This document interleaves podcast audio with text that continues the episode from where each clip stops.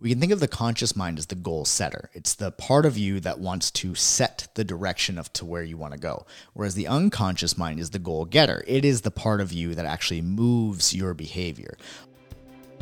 Welcome to the Zen Stoic Path, where we share a modern take on timeless wisdom to help you develop unshakable inner peace so that you can live a liberated life. I'm your host, Victor Pierantoni, and the co founder and head liberation coach. Be sure to follow me on social at victor.liberatedlife for daily content. Let's get into the show. So, we spoke on a recent episode about the idea of language and how language does not just describe our reality, but it actively shapes the reality that we live in. It shapes our world and how we see everything, everyone, and ourselves. So, the use of language is the use of filters for our direct experience. The words themselves are not the experience, but they are what we use to symbolize and point to our everyday experience. Now, language is a really important piece, and it merits doing this part two episode around watching your language. And this episode is all about metaphors. Now, metaphors are a really key piece to our language because they allow us to create a language of experience, not just a language of literalism where we're just describing what literally is happening the reason why being able to speak the language of experience is so important is because as human beings, we are emotional creatures. And our emotions typically have a much bigger implication or a bigger impact on our imagination than just the literal reality of what is happening. So we use metaphors to transcend what we're experiencing into a easier to describe manner of actually sharing what our experience is, whether we're saying it to ourselves or we're saying it to others. Now, the reason why I bring this up is because I was recently reading this book called The Patterning Instinct, which is a fascinating book by Jeremy Lent, which is a book on cognitive history. So, in other words, how ideas have moved through history to shape our culture. And he talks about metaphors and these core metaphors that we use. And the reason being is because the metaphors shape reality, right? So, metaphors, in the way that he describes them, are not just a poetic conceit, but metaphors literally transform from an embodied experience to an abstract idea. What that means is that we have an everyday experience in our lives. Then we use language, we use metaphors specifically to transform that direct experience into an abstract idea. So, in other words, we rarely ever speak about the reality as it is through literalism. What you might notice is if you just eliminate the metaphors from your language when you're talking about areas that are not going the way that you want or areas that for instance are troubling you? If you just speak about them as they literally are and not inject any metaphors of any kind what you'll notice is that all the stress and emotion that exists in that description suddenly falls away. We actually generate the stress that we generate or the emotional uprise within ourselves through metaphor. So it is necessary for any kind of conceptual thought, which is the reason why we use it as human beings, as emotional creatures, as sentient beings who feel.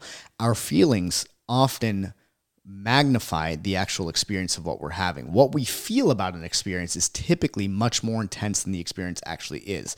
So it reminds me of the Zen idea of when you get hit with an arrow, there are two pains. There is the pain of getting hit with the arrow, the physical pain, and then there is the psychological pain of what you think about getting hit with the arrow. So that psychological pain is the pain that exists after the instance of when the initial pain was created. And that is created through our stories. And we use stories, we use metaphors to magnify the experience and create a visceral experience of what we're actually going through.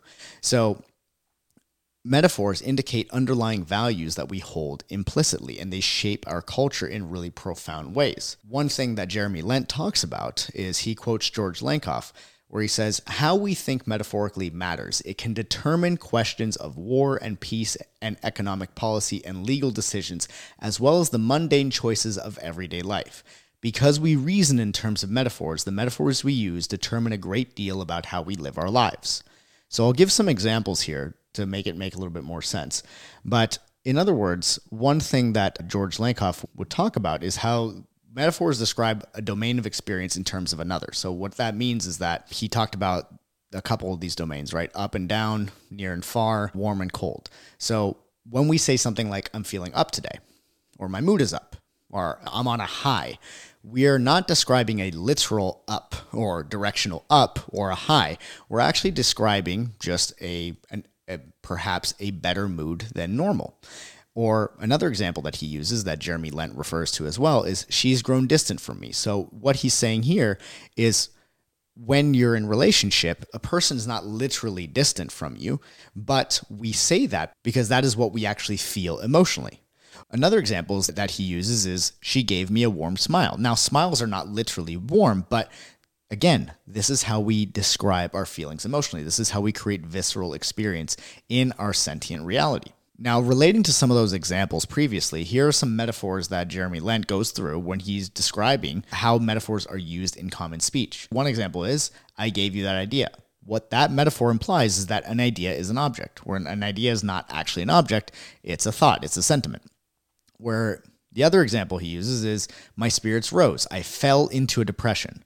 So, what that metaphor indicates is happy is up, sad is down if we use these metaphors, we actually create a visceral experience. Now, I bring this up because my girlfriend and I were actually discussing this topic, and we both noticed that when we described areas that we were stressed out about in, we would use really intense language. We'd use metaphors that actually made us feel much worse about it. We'd be like, This situation is making me feel like I'm drowning which what that does in your imagination is it gives you this visceral sensation of drowning. Or I might say, this area of my business is really kicking my ass. Nobody's literally kicking my ass, and we are not drowning in a specific situation. But when we use language like that, we intensify the experience and we begin to shape our reality to mirror whatever that metaphor is. We're using our imagination to make things worse than they are. Now, when it comes to Stoicism and thinking like a Stoic, we want to speak things as they are, not worse than they are. We want to be able to see reality with a sense of equanimity. We don't want to create that abstraction and noise in our minds through the use of our imagination. So, one thing that you can do with metaphors that's actually really interesting is you can use them in a very specific way. The way that I started using them is basically when I would have a shitty situation come up, I used to have this negative emotional reaction where I'd say something like, I feel like this is burying me. I feel like I'm falling apart. I feel like this is really breaking me down. This is kicking my ass. I, I would use these intense metaphors. And then sometimes when something good would happen, I'd use like very soft or very literal language. It'd be like, oh, I made progress today. I recorded an episode. I knocked off an item off my checklist. Even that's metaphorical. But the point is, like, I would use lighter language to describe my positive experiences, my pleasant experiences, and then I use really intense metaphors to describe my negative ones. So, the tip that I could give here when it comes to this is this particular idea. We use metaphors so that we can make ideas stick. So if you use metaphors in the direction of negativity, unpleasantness, and disempowerment, you're going to magnify and make those ideas stick to your unconscious mind. The reason why we use them is so that we can bypass the critical faculty, in other words, like our sense of logic, so that we can actually adopt ideas. And Zen is typically taught in the form of metaphor, right? I've told stories on this podcast multiple times around these ideas, right? One of them is this Zen story where a monk is so committed to his enlightenment, he's like rushing from temple to temple to try to meet the best Zen master he could possibly find. And he finally goes into one and he says, Master, I've arrived. I want to learn from you. And the master says, Okay, go ahead and eat your rice porridge. This is what we're having for dinner. And then come talk to me. So the monk, he eats as fast as he can. He goes, Master, I'm done. I'm done with my dinner. Please teach me. And he says, I want to reach enlightenment. He goes, Have you washed your bowl? So that one, in and of itself, is a metaphor. And the metaphor is that in order to fully be present, we must wash away the past. We must follow through and finish what we're doing, not just jump from one thing to another. So the reason why we would use that metaphor, or the Zen master would use that metaphor, is because simply speaking it to him from a place of literalism is not going to make the idea stick. It's going to have it go in through one ear and out the other. Another Zen metaphor that's a really good one is this college professor goes to study from this Zen master to help him with his stress and learn from him so that he doesn't have to be so wound up every day. And he sits there, and the Zen master says, Before we begin, we're going to have a cup of tea together. So the Zen master starts to pour the tea, and as he's pouring the tea into the professor's cup, he keeps pouring and it begins to overflow. The professor freaks out and he's like, Hey, the tea is overflowing. And then the master says to him, Just like this cup, your mind is full, and until you empty it, I cannot teach you anything. So again, we use metaphors to make ideas stick. We use them to bypass the critical faculty that allows us to suspend disbelief and actually allow ideas into our lives that we will use to create change. So, going back to how this works when you're using metaphors to describe a negative thing versus a positive thing in your life, metaphors are very powerful. We can think of the conscious mind as the goal setter. It's the part of you that wants to set the direction of to where you want to go. Whereas the unconscious mind is the goal getter. It is the part of you that actually moves your behavior. All of our behavior is unconscious. We can switch it consciously. We can choose to change a direction, but what operates and what moves us day to day in in and out of our habits is our unconscious mind. And if we use language to penetrate that critical faculty into the unconscious mind and we make these ideas stick that disempower us, that's when we get ourselves into trouble. I've had a few instances recently where I've had some very challenging experiences, and some of them were repeated over and over again. Same challenge kept coming to me. One thing that you can do to start is number one, don't take the bait. Not taking the bait means you have a negative experience happen to you, the way that you describe it to yourself, is not through this big reaction, but rather to describe it literally how it is. This thing happened in this way. Not getting hyperbolic with your language, not getting into some fancy metaphor, but just describing it literally as it is. Whereas when positive things happen or things that you want to accelerate in your life, you want them to spread through your life, use metaphor, positive metaphor, in that direction. Then what you do is you transcend the experience into something even bigger than it is, and you allow that to grow and create more momentum.